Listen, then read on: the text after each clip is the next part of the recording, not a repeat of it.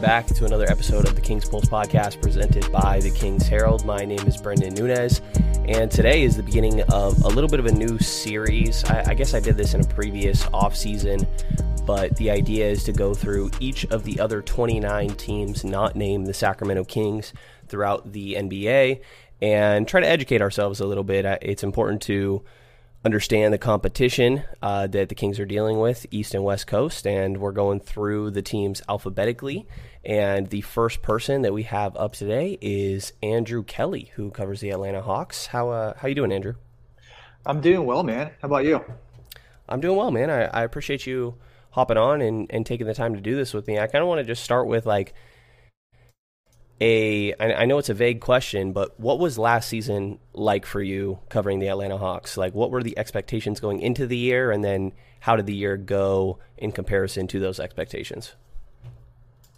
I think frustrating is probably the word that most people would would start with. Um, obviously, they made the conference finals last season, so the expectations were pretty high heading in. I think most people thought they would be a team that would contend for home court, if not get it outright and they just got off to a terrible start. I mean, you really just can't draw up a worse start than what they had. Uh, had issues with COVID too through December.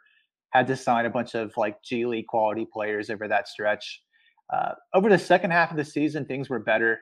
Um, I think they were uh, top 10 in net rating over like the last 40 games. So they did improve a bit, but never really quite got to the uh, the synergy that they had the year prior, and then had a very uh, embarrassing, I guess, uh, playoff exit against Miami. So definitely a step back as far as uh, what the expectations were heading into the season.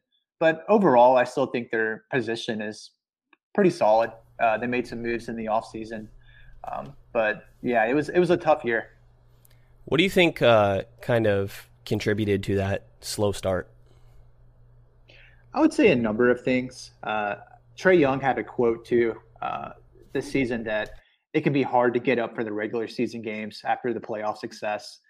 And you you got to keep in mind too, this is still a relatively young team. I think that's part of the issue with the run they had in the playoffs that it set expectations probably higher than they should have been. And when you look at how young they are, uh, Collins is under 25, Trae is under 25. Pretty much like the the core players outside of like Bogdanovich and Capela are all, are all pretty young guys. Um, and I think they just had trouble getting up again uh, because you you, st- you start again from the first game. You know, you think after you make the conference finals that we can do this again in the in the following year or have more playoff success, but you really do start from scratch again, and I think that's hard for young teams to kind of adopt that that mindset. So I think that played a role in the uh, in the start. They also had some some bad luck with injuries. Uh, Bogdan had a knee procedure at the start of uh, last off season, and that kind of set him back a bit. Capela had a procedure, so he started off a bit slow. Uh, Hunter got hurt again, and he missed a, a number of uh, games with his wrist injury. So just it, it, took a while for them to really get to, to where they looked a bit like last year's team. Um, so that was part of it, just injuries, and I think they just didn't have the right mindset at the start of the year. Yeah, it makes sense. You mentioned uh, Bogdan Bogdanovich as somebody that I want to touch on a little bit, and I'm curious. You know, I was very critical at the time when the Kings did not match that four-year, 72 million, and it was a complicated situation with uh, new general manager Monte McNair just having taken over the job, and, and Wes Wilcox as well, and just kind of like forced into a tough decision pretty quickly. And I think they leaned more towards kind of flexibility and maybe clearing their books a little bit. But in your mind, is Bogdan Bogdanovich on that four year, $72 million deal, which only has this year and the next year is a, uh, I believe, player option.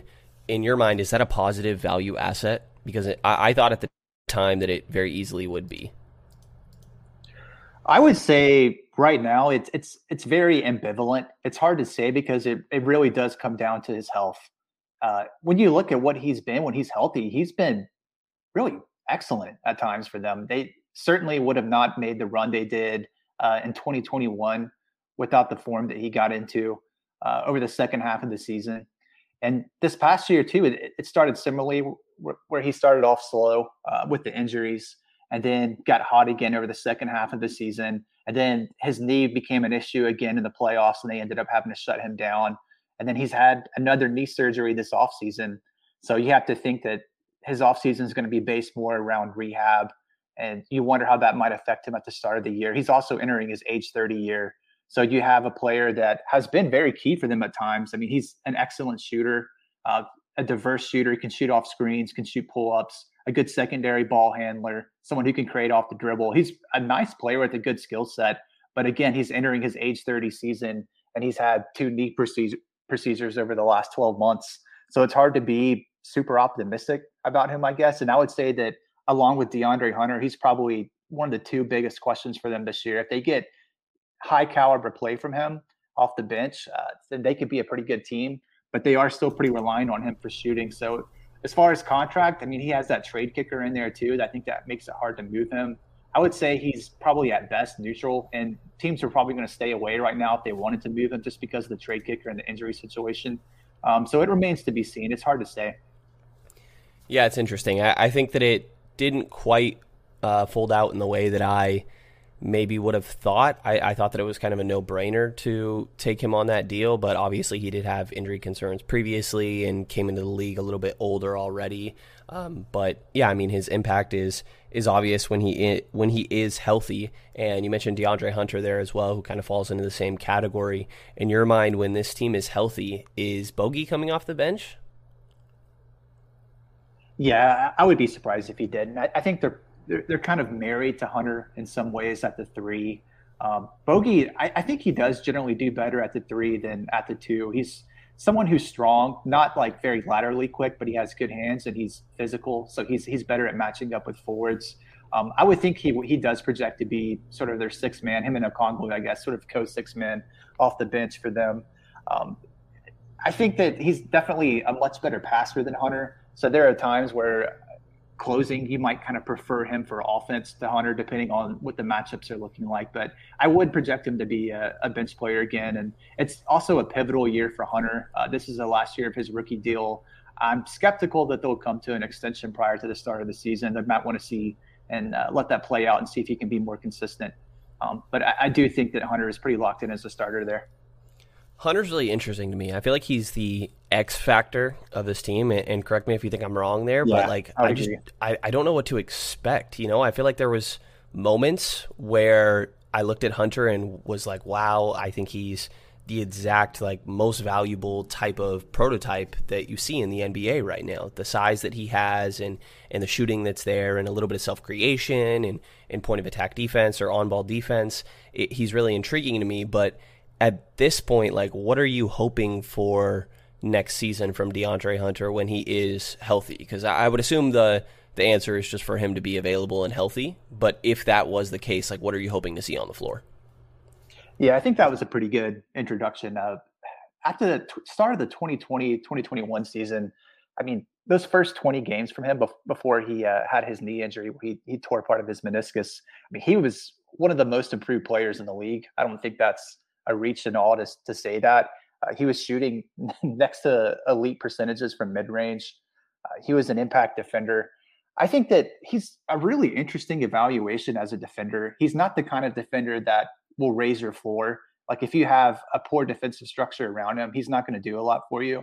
But if you have a good defensive architecture, then he's somebody who can raise your ceiling because he's just so good on the ball. You know, I I posted clips before. If you go back and watch their debut game against uh, Dallas at the start of last season, Stan Van Gundy at one point said that he thought that was the best he'd ever seen someone defend Luka. Like he, if you get in a playoff series with like a Philly where you have to face Harden, then like someone like Hunter can can really be an impact player for you.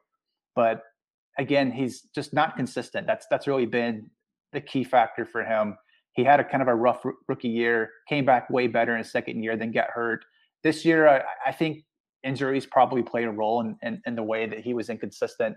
Um, he he had a right wrist injury, so that limited his ability to dribble, and his handle was sort of the key area of improvement the year prior. And then he regressed with that this year, and you could just really see how he had trouble dribbling in traffic at all, getting to his spots in mid range. So I think tightening up his handle is going to be key for him because he is a good mid range shooter. If he can just get to his spots, playing more off the catch, uh, I think is going to be big. Trying to make shorter, uh, you know, quicker decisions, I think is going to be important instead of trying to, you know, isolate and, and, and dribble into these mid-range jump shots that he likes to do it all the time. Um, so I think that it's becoming more consistent on offense, playing off the catch, um, defensively. Uh, I think that there's a lot to like. It's just got to be more consistent from him. And I think they're in better position next year too because they've added uh, Dejounte Murray, so they have him at the point of attack now. Capela is going to have a healthy offseason. I could see him getting off to a better start. So I could see him having a good defensive year. It's just all about consistency and staying healthy. And I also think that he's got to be due for some better injury luck too. You know, like he's he's really had some tough breaks. Yeah, he's definitely been out of the lineup a lot more than I, I think maybe was expected for sure. Like like like you said, hopefully, uh, kind of evens out and, and he gets uh he gets a little bit lucky here and, and ends up staying healthy. Do you have an idea? And it, it, might be hard to gauge with the limited playing time that we've seen from him, but do you have an idea of like what his ceiling is? Because for a little while, in my mind, it felt like he was he had all star potential, and it, it's just hard to gauge right now. But do you have an idea in your mind where you're at with that? Well, I think what you're really looking for now, um, now that they've added Dejounte, you don't really have to think of him as like, oh, can can he potentially develop into a number two type guy?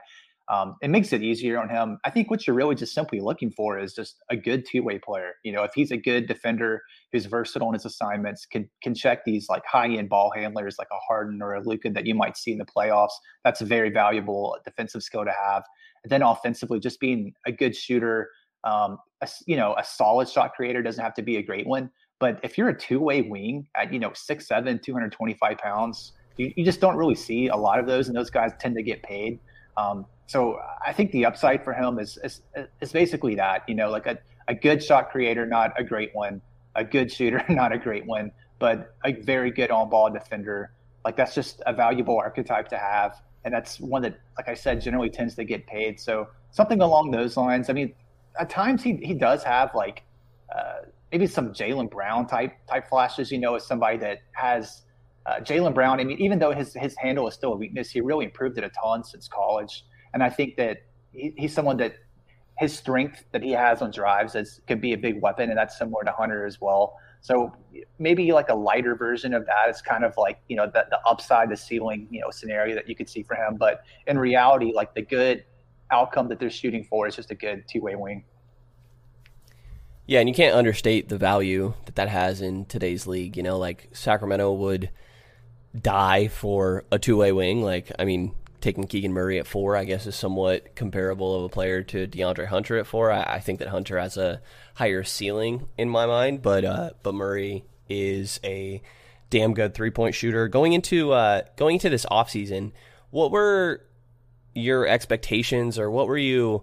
Feeling like Atlanta needed to improve and kind of needed to do going into this offseason. There was a lot of talk around John Collins, and there were some whispers around the the Kings with that.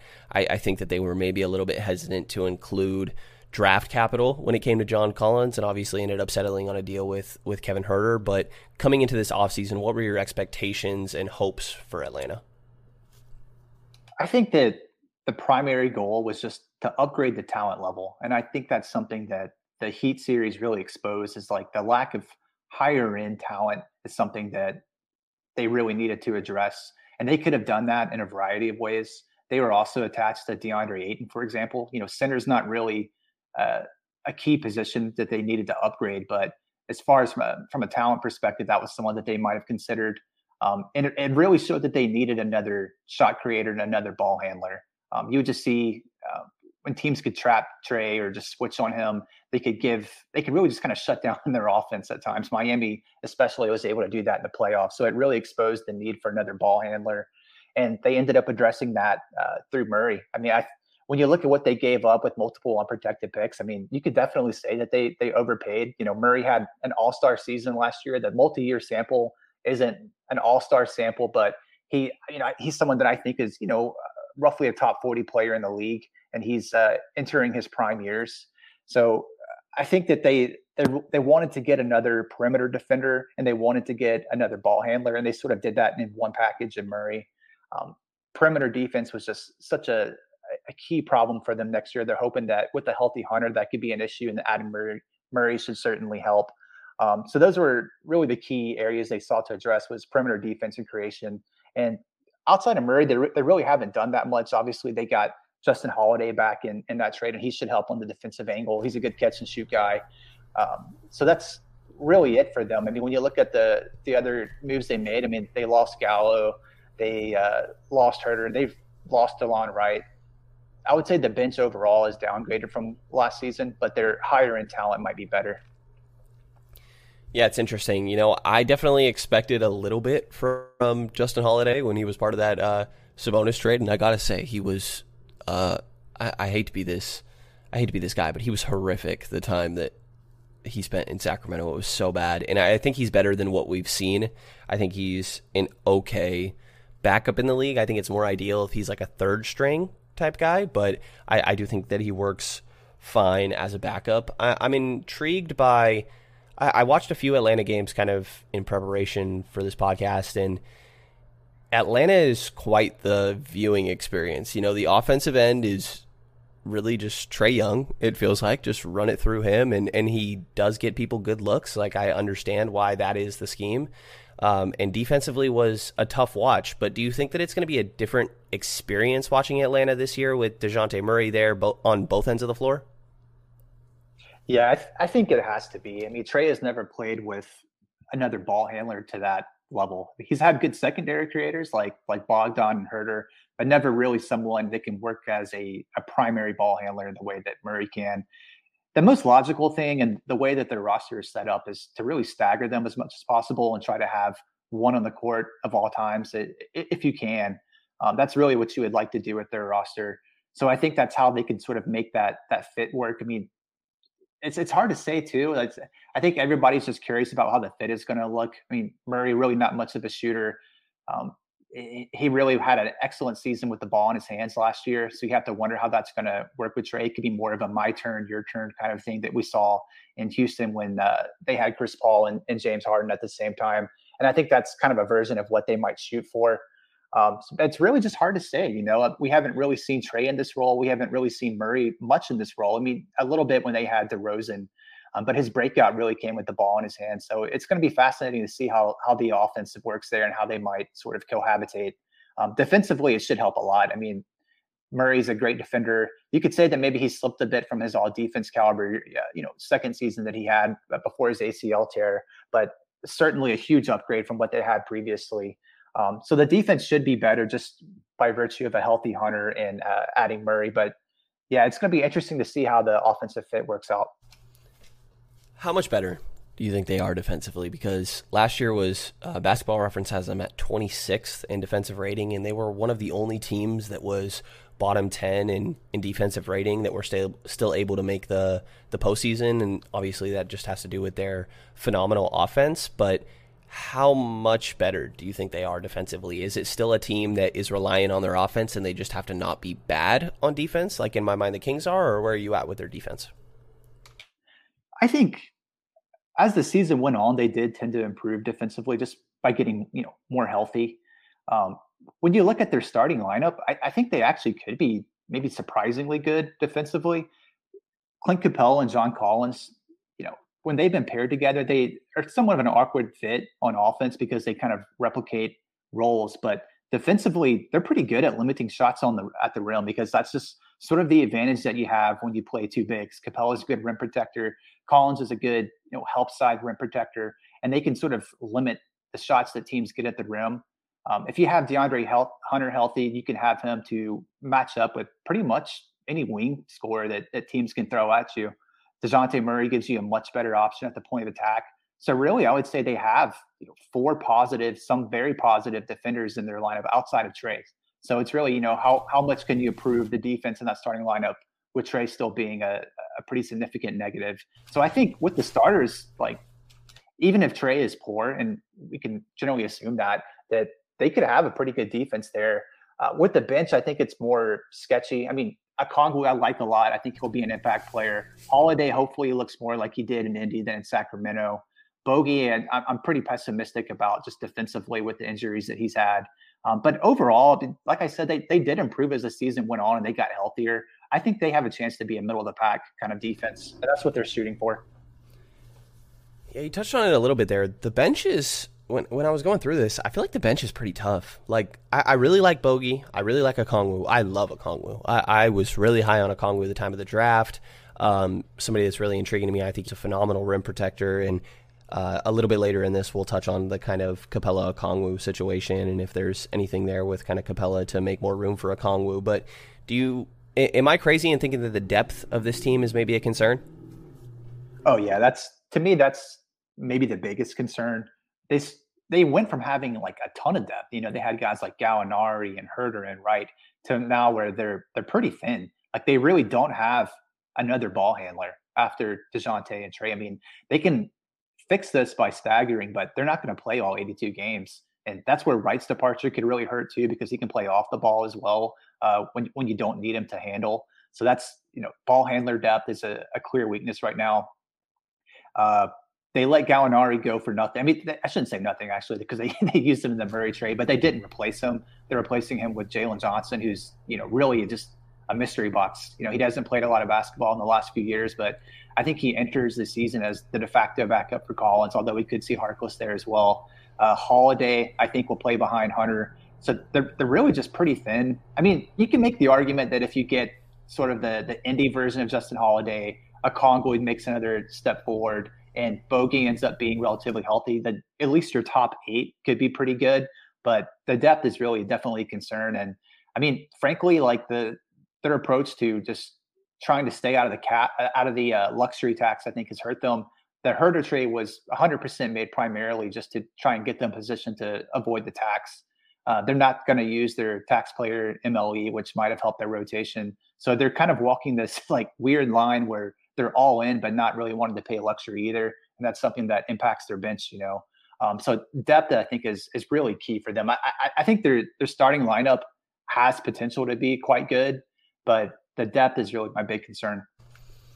Yeah, the starting lineup, like you're saying, looks really good. And after that, I think like I, I weirdly like Aaron Holiday. I don't know that I want to rely on him in a rotation. I, I think that he could be decent. And like you said, staggering Young and Murray makes a lot of sense. So it, it's not like I see all too big of a role for Aaron Holiday, but like he could. It, all it takes is one more guy being decent, right? I think if you have an eight nine man rotation, that you're in an okay spot, and I think that you can rely on Bogdanovich and Okongwu, like we talked about. I think that Justin Holiday should fall into that. I'm a little bit more skeptical, probably just because I had a tough viewing experience when during his time in Sacramento. But like, I also really like Harkless.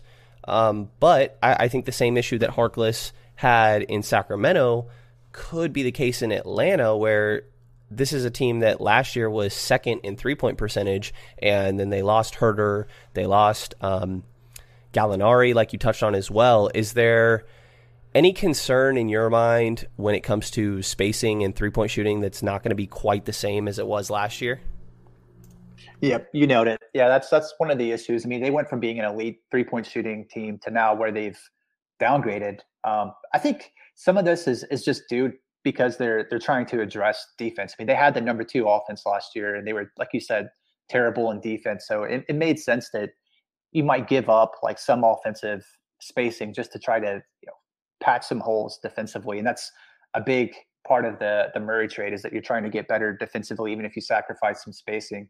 They're going to be more reliant on guys like John Collins at the four, who's a pretty good shooter, not a volume shooter, to probably take more threes and, and make them at a good rate.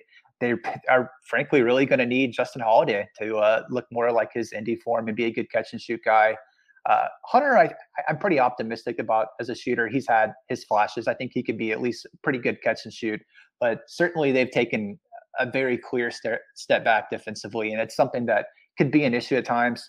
Um, you still feel pretty good overall, even if the spacing is not quite ideal. Just with the Trae Young offense, he's just such a ridiculous creator. He can get people in the right spots that even if um, they're not great at, at, at, making threes, that you can still come out with successful offense. So I, it's it's a concern. It's not like an overriding concern for me, but it, it's clearly that they've taken a step back. Yeah, it's intriguing to me because I I don't know. It's a team in my mind that last year, you know, kind of rode their offense as far as they could and just tried to skate by defensively.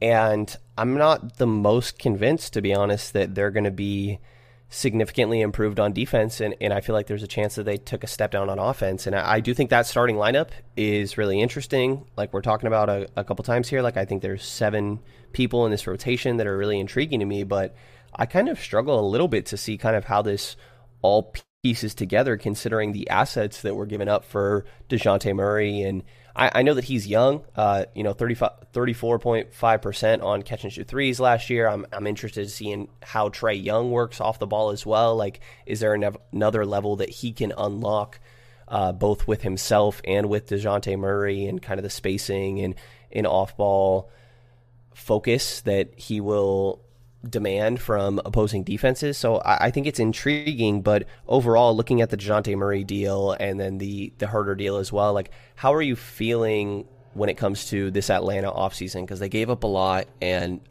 honestly, I'm a little skeptical about how much better they really got. Yeah, I think all of that is fair. I think that they really needed another like all star type player to pair with Trae long term.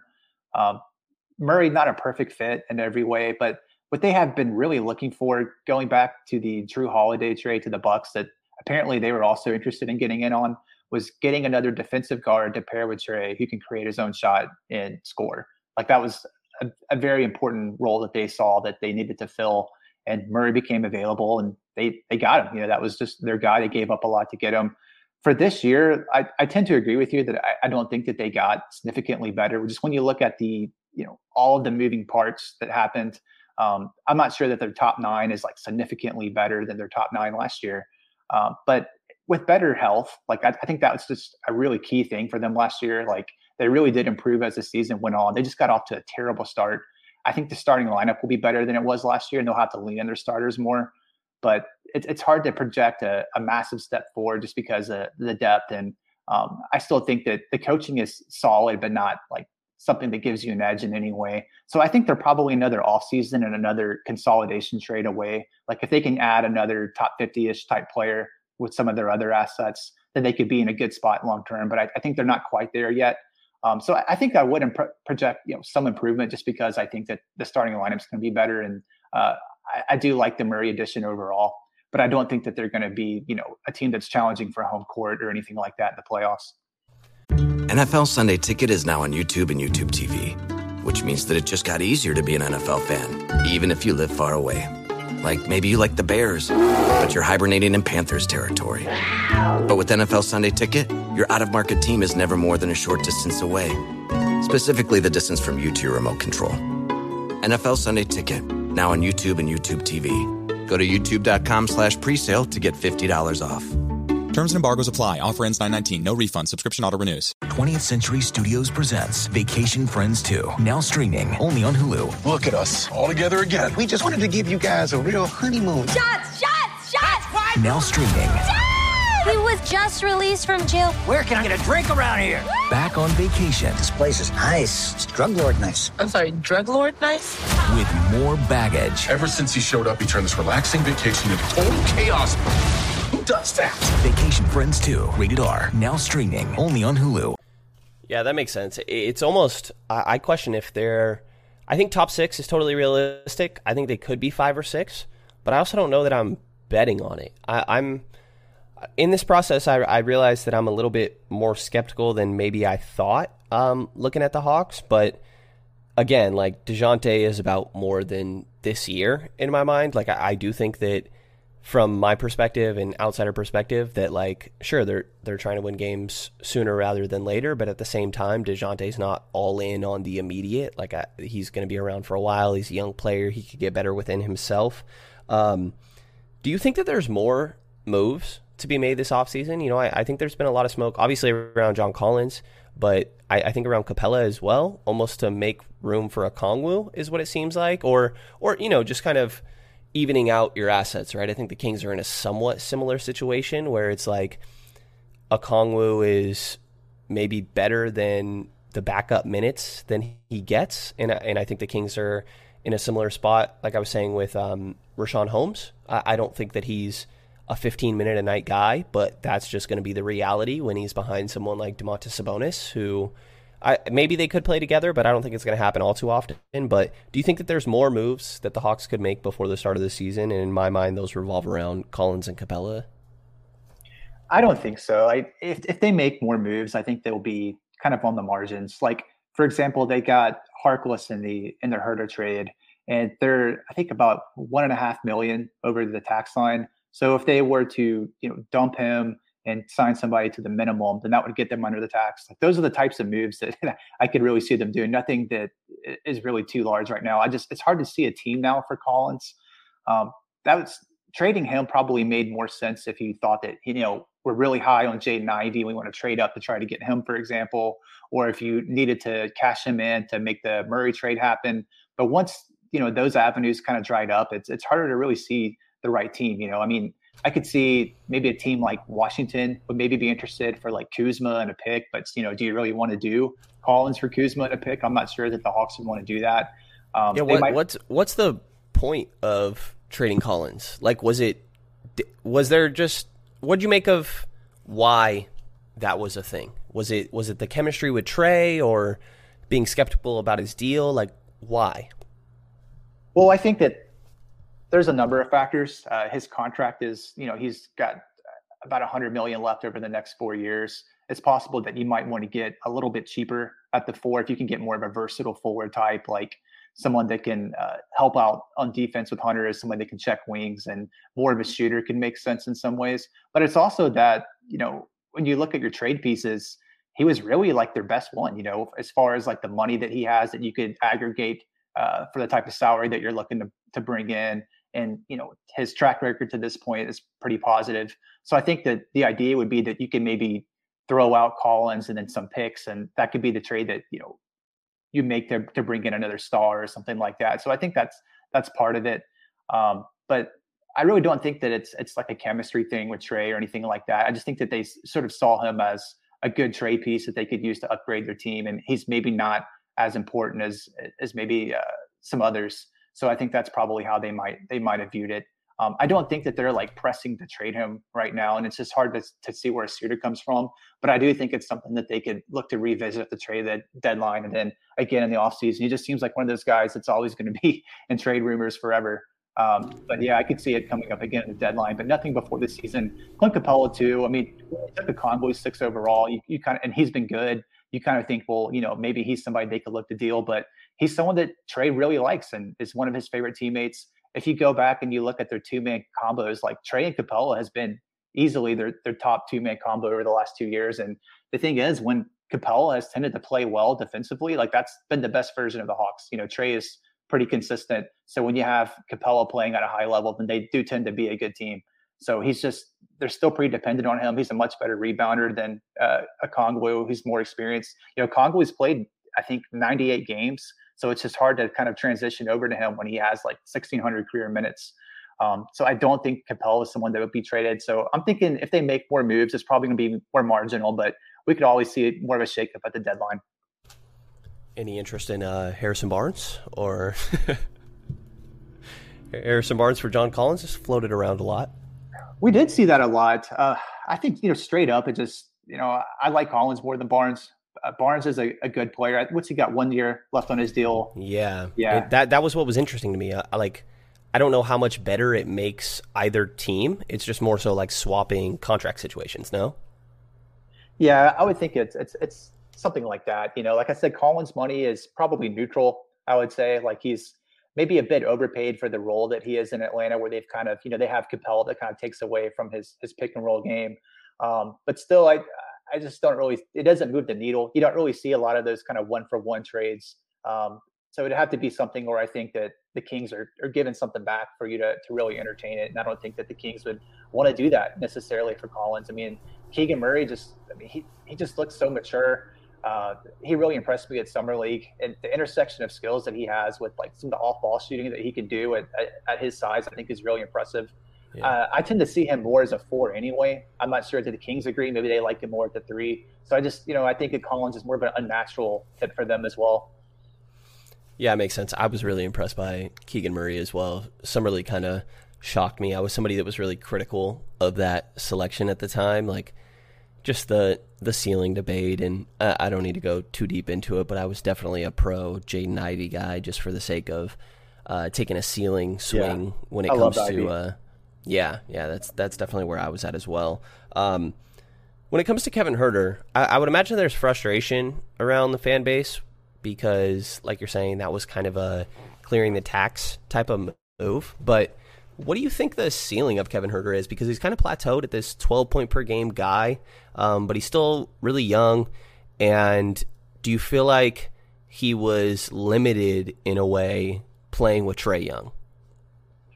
I think for his ceiling, like I always kind of compare him honestly to Bogi. Like he's he's pretty similar in a lot of ways. And Bogi over the last two years when he's been healthy has been a clear top 100 player. He's been good. And I think that's sort of the path that Huerter could take, where he's just a good starter. You know, I, I think that's that's kind of like the ceiling for him. Uh, he's a pretty good shot maker at times, like especially from like around the foul line. He likes to dribble into like his you know seven to eight foot fadeaways, and he's good at those. Um, he can run some pick and roll. Um, I think that he's a nice player. He's he's a quick decision maker. Um, he makes the extra pass. I like how he can link up play on offense. I think that that's sort of an underrated role at times. You know, people always focus on the primaries, rightfully, but just having guys that can make that quick second decision and don't hog the ball, like that's important. And that's something that Huerter's really good at. Uh, when he's in the right role defensively, I think he's also like pretty good. Um, like I said, with with all the Hunter injuries, they've had to kind of shift him down at times where he's like taking on primary wing assignments that he really shouldn't. But when he's, you know, sort of your secondary defender, the guy he guards like the lesser wing, I think he's effective. He's got good size. He's a better, you know, lateral athlete than I think people think. Um, he can also block shots. Like I, I, think people also don't realize that as well. Um, so I think that he could be at some point even like a, a, moderate positive defender. You're not somebody that's like great, but a good team defender.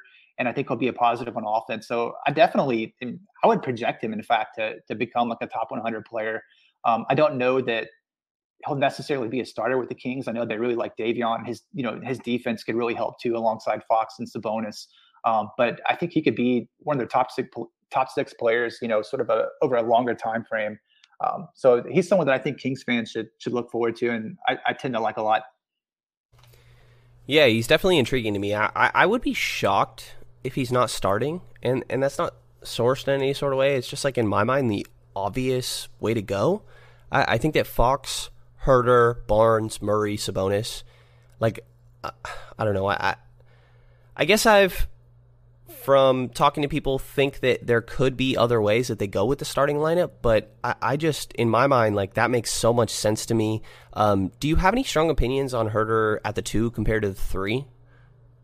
I like him more at the two, just because that I don't like him taking on like some of the bigger wing types. You don't see a lot of those, you know, in matchups, but I do like him more at the two, where you can play him with another guy with size who can take on those matchups. I think he's he's effective. Um, also, too, like uh, from a Kings perspective, I think it probably does make sense to start him just because I mean you did give up, albeit a protected, you know, first round pick for him. It makes sense to kind of uh, inject him in the lineup, but I do wonder at times that defensively they might be a little better served with Davion over over Huerter for that reason. But I, he, for what it's worth, too, he also has typically played better with the starters in Atlanta. Like if you look at his minutes breakdown when he comes off the bench, he hasn't been nearly as effective as he has as a starter. Um, so it makes sense for him for him to uh, to start at least initially. Um, but yeah, like I I like it a lot uh, for the Kings. Um, they did give up that protected first, and the thing with that trade is too if if you're basically wrong about your team, then that pick's not going to convey anyway. So like there's not a lot of risk in that for the Kings. I think from the Hawks side, like like I said, it was made primarily just to kind of get out of the tax and just you know control your your salary sheet. Um, but if it conveys as like a mid first, and I think that's probably adequate. You know, for the Hawks, you you can take a mid first for somebody that's not going to start after you acquire Murray. Uh, but I, I, I like the fit a lot in uh, Sacramento. I think he's going to be good there. It's going to be intriguing to me because I, I, think that Davion does bring a lot defensively, like you talked about. Um, but Huerter's not a slouch on that end either. He's not somebody that's like changing your defense, but the Kings are starting from a really low bar, I guess similarly to Atlanta. Like if you're talking about Buddy Hield and Tyrese Halliburton, like I, Kevin Huerter is a better on-ball defender. Tyrese is really good off-ball, but on-ball, I, th- I think that there definitely is a struggle there. And perimeter containment, similarly to Atlanta, was kind of a a struggle with the Kings. And I, Huerter's not solving your issues there, but I do think it is an improvement. Um, and I think this is kind of the part of the episode, or I guess before we move on to your opinions, outsider perspe- perspective on kind of Sacramento, um, what are you expecting from the Hawks this season? Do you have a range in mind that you expect them to kind of finish in? What is a successful season in your mind? I thought you were about to set me up to ask about the Kings, man. You caught me a little bit off guard there. uh, I tend to think that if they can make the playoffs without the play in, that would be pretty successful. You know, if they're the sixth seed and they lose a competitive first round series, like that's fine. And then in the offseason, you could try to consolidate a bit more and uh, hopefully become closer to, to where you want to be to, to really go deep in the playoffs again. Um, but this year, my expectations aren't super high. Like I said, it it's, it's hard to project the East right now because you don't know what, what Brooklyn's going to do. Um, even some teams like Washington and the New York, if, if, you assume that they get Mitchell, could be scrappy. I, I, would say right now, if I was projecting them, I might have them as like the seventh seed. But if you know the, the KD trade goes down, I'd probably move them up a spot. And it's hard to say with Toronto too because they kind of sat on their hands, but they also have a lot of continuity. Um, it, it, it's a much tougher East right now. I think everybody's kind of agreed on that. Um, but yeah, I would say a, a, successful season essentially just you know getting in, uh, winning about you know 48 games, getting into like the sixth seed, in a, a good first round series. that's that's kind of how I look at it. Do you think they're in a better position than the Cavs long term? That's a very good question. Uh, I really like their their top two more. I'm I'm a huge Mobley guy. Like I honestly think Mobley's the best player in that class. Like that's a bold statement in some ways too. Okay, I, I well, hear, I do love I do love Cade, but it's close. Yeah, I mean, I just I think that he has like the highest floor and the highest ceiling. Um, I I just think he could be very very good. Like and you know, a Hall of Fame caliber player. I mean, that's bold to say after like one year of him, but I really do think that that's in his profile. And um, so I, I, like their high end talent more, um, just between him and Garland. Uh, Allen is also a very good player. He might be someone that could be a good third to fourth. So I might prefer the Cavs a little bit more just because of you know Mobley and, and Garland. But there's also paths for Atlanta too. Like I, I think they will be better next year. Um, if the the fit with Murray is, is good with Trae and you get to you know weaponize his off ball game a little bit more, then that's something that can unlock more offensive ceiling. And there's guys too like the Okongwu that could have a sneaky high ceiling if they get the time. You know, uh, he's such a mobile center and uh, a, a, better passer than someone like Capela. I think his upside could be higher than people think if he gets the right amount of shine. But I might prefer the Cavs a little bit more just for their their high end talent. But I could go either way. Yeah, it makes sense. I, I, think that those teams are kind of like in the same tier in my mind, and I love the young talent of the Cavs. You mentioned Mobley. I really like uh, Darius Garland as well. I, I, think that his creation is really interesting for himself and for his teammates. Uh, what do you think of the Knicks? What if, what if, if they were to acquire Donovan Mitchell? How do you kind of compare them to Atlanta? I would still favor the Hawks there. I mean, I like Brunson, and I'm, I'm a Mitchell guy. I, I think that he's probably underrated now. You know, he had that rough playoff series, but he had a great season last year. Um, he's a poor defender, but I think is like pretty clearly like at least a top 25 player, if not a little bit higher than that. But I, I would still project the, the Hawks over them. I think Randle could maybe have a bit of a bounce back here.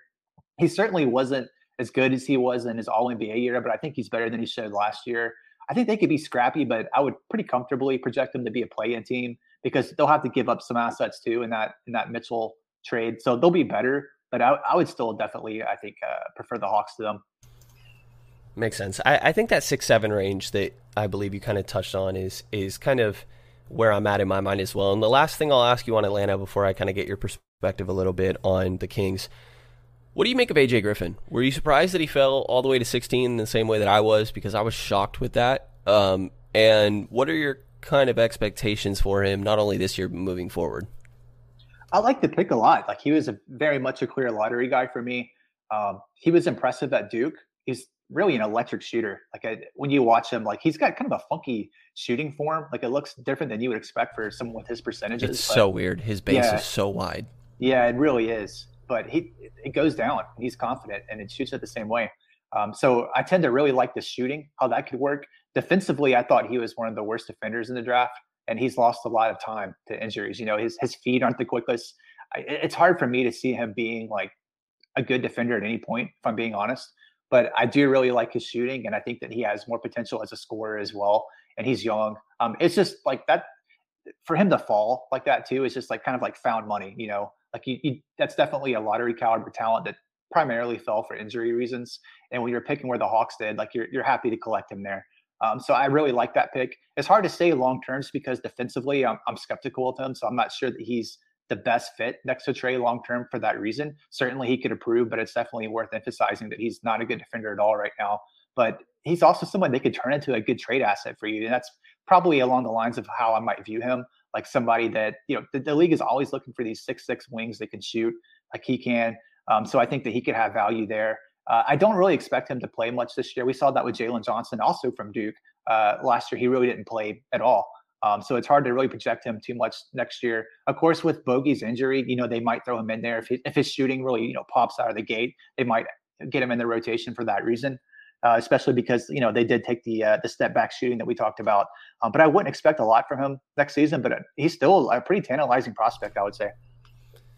Yeah, uh, I realized I didn't talk about Jalen Johnson at all. Jalen Johnson is somebody that I would have picked over Davion Mitchell for the Kings at the time.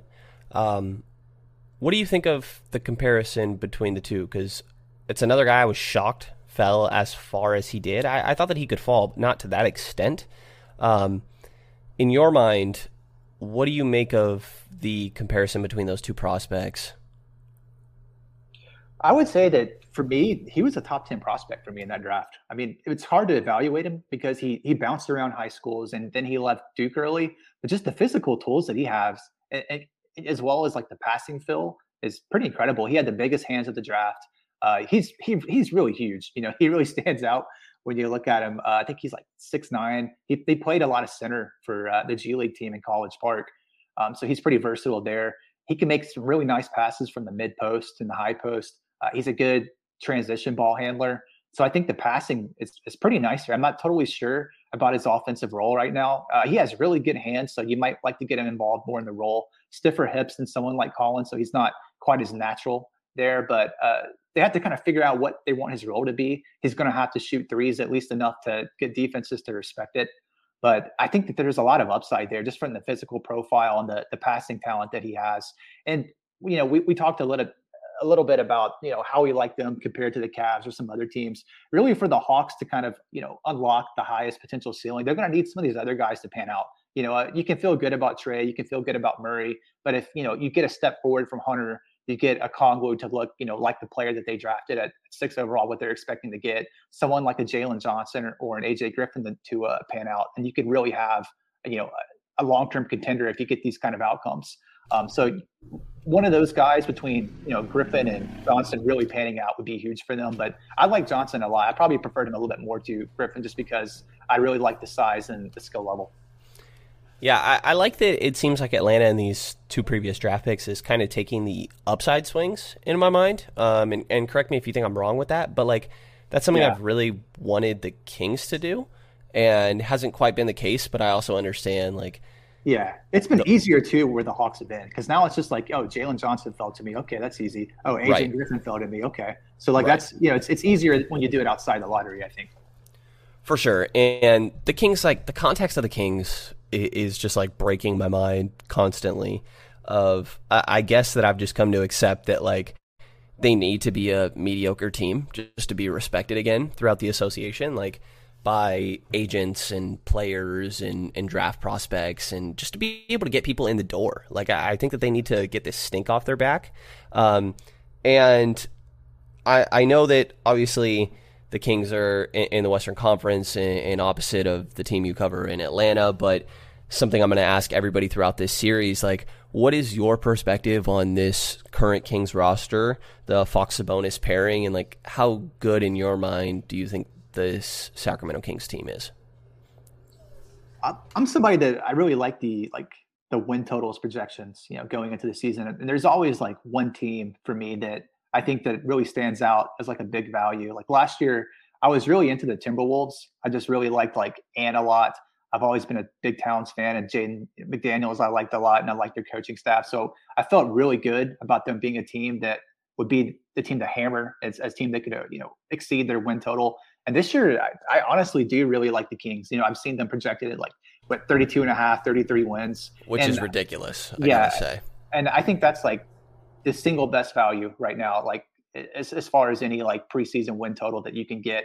I think that they're going to be a play-in team. Um, it, when you look at the West next year, it's, it's definitely going to be better. Like it's going to be competitive. Teams like Portland have improved, in my opinion. Um, but I, I, think that someone like Keegan Murray is someone that could really surprise people out of the box. I think he could be at least a good rotation player, maybe even a starter as a rookie, and that's that's very hard to get. Um, I think that Fox is going to have maybe his best year. I just like more of a gut feeling than anything, you know. But in particular, I like the Huerter uh, addition. I like how Sabonis fits, uh, fits with Fox. I thought that they were impressive once they got together. Um, I just think that some of the cultural moves too that they've made, like Huerter's a good culture guy, Davion's a good culture guy. Like you mentioned, just trying to get the stink out of there.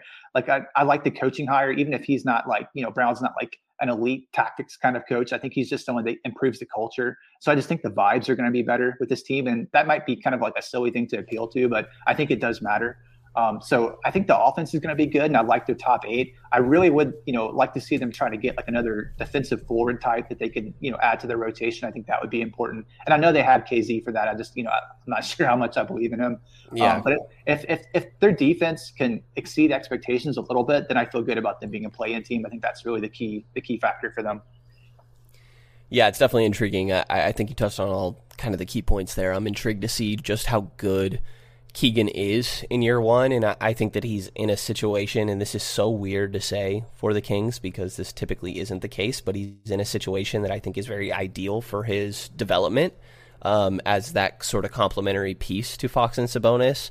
And again, maybe not somebody that I would have taken with the number four pick personally. I, I don't know that the ceiling is there in my mind, but I'm also second guessing myself based on what I've seen in summer league, and obviously it's just summer league, and I'm kind of trying to pump the brakes there. But I'm intrigued. There was some kind of self creation that maybe I didn't see quite at Iowa. Um, he was impressive. Like there's, there's it, it was it was ridiculous actually. a head turning summer league. You know, yeah. you, you just hear about like in drafts all the time. Some of these older kind of early lottery picks where guys are like, oh, he's ready, he's going to be good out of the box, and then it just it doesn't really seem to happen. And then you know, seeing him at summer league and maybe it's just summer league, but I think it does matter. Like I, I think it maybe matters more than some people think in some ways. Um, but he just looks so mature. Like I, and like I said, just you, don't really see that kind of you know shooting ability at times. What he was running off screens. I mean, we'll have to see more of that at his size, but that was very tantalizing to me. Um, and just he just looks like a mature player. And he looks like he's ready to play, and I'm pretty in on him now. Yeah, I, I mean, I, I think you hit the nail on the head there. Like I really try not to overvalue summer league, right? And of course, it's going to like naturally happen because there's no other basketball going on. But I, I really couldn't help it with Keegan. Like it was, it was surprising. Um, there was even some moments, specifically in that Indiana game, to me, and and you saw it a little bit in Orla- the Orlando game that he played against Paolo as well. But like, there was some self creation, and you mentioned the off ball uh, shooting and the off ball movement, like off or the shooting off movement off ball. Um, that I, think is just ridiculous for a player at his size, and that's something that's going to be an asset immediately, specifically alongside Fox and Sabonis. But I thought some of the self creation really is what changed my perspective a little bit on Keegan moving forward. Um, last question I have for you, and I know this is a tough question, but this is just going to be the last question I throw towards everybody throughout this series. I need a hard yes or no. Do the Kings break their postseason drought? This year, Andrew. Um, and postseason is not play-in. Play in my mind. Let me take this back. Post that I think I do think that is postseason. In my mind, this is kind of the way I've worded it. Play-in is postseason, but it's not the playoffs. So, do you think the Kings break their playoff drought and make the playoffs this year? Yeah, I'm, I'm going to say yes, and I'm not just trying to appeal to the to the Kings listeners. Like I, I really do like this team. You know, I, I talked about it a little bit just then, but you know, I think the offense is going to be good. I like their their top eight. I just want to see a little bit more defensive depth. Um, I think that just the vibes are a lot better. Um, I think we could see uh, Keegan being somebody that's maybe like top three rookie of the year. I don't want to like jinx it, but I, I think that he's going to surprise. Sure. I think he's going to surprise people. He looks ready to play. Um, I think I'm really in on Davion the second year. Um, I just think like what he brings, you know, as a a defender on the ball is just really incredible. And uh, I think the secondary creation could be valuable. I, think we could see Huerter have his best year of his career there. I think that playing next to Fox is going to be good for him. Uh, Sabonis is someone that I could see making it another All Star game. And like I said, I just have a gut feeling about Fox this year that he's going to take a step forward and have his best season. So I think they do. you know, I'm not predicting like a postseason run or anything like that, but I do like them to eventually grab the eight seed. It's a bold call there. I'd give anything. I, I love the prediction. Um, I appreciate you coming on the show, Andrew. And again, Andrew Kelly um, on Twitter. That is A N D L A N K E L L. For anyone interested, uh, you do a great job covering the Hawks, my guy. Is, is there anything that uh, you kind of want to plug before we get out of here? Nah, man, I don't really have anything. Uh, I'm looking forward to watching the Kings this year. Be fun on uh, on League Pass.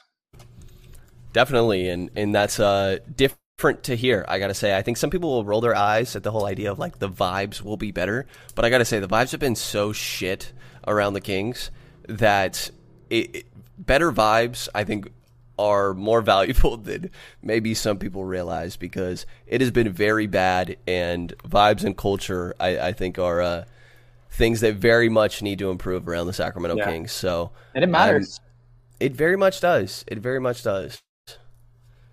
Um, yeah, it'll be interesting to see how, how the Kings move forward this season. I'm I'm interested to keep up with the Hawks and specifically that Murray and and Young pairing to see kind of how both of those ball dominant guys end up working with one another. But I can't say thanks enough, Andrew, for coming on.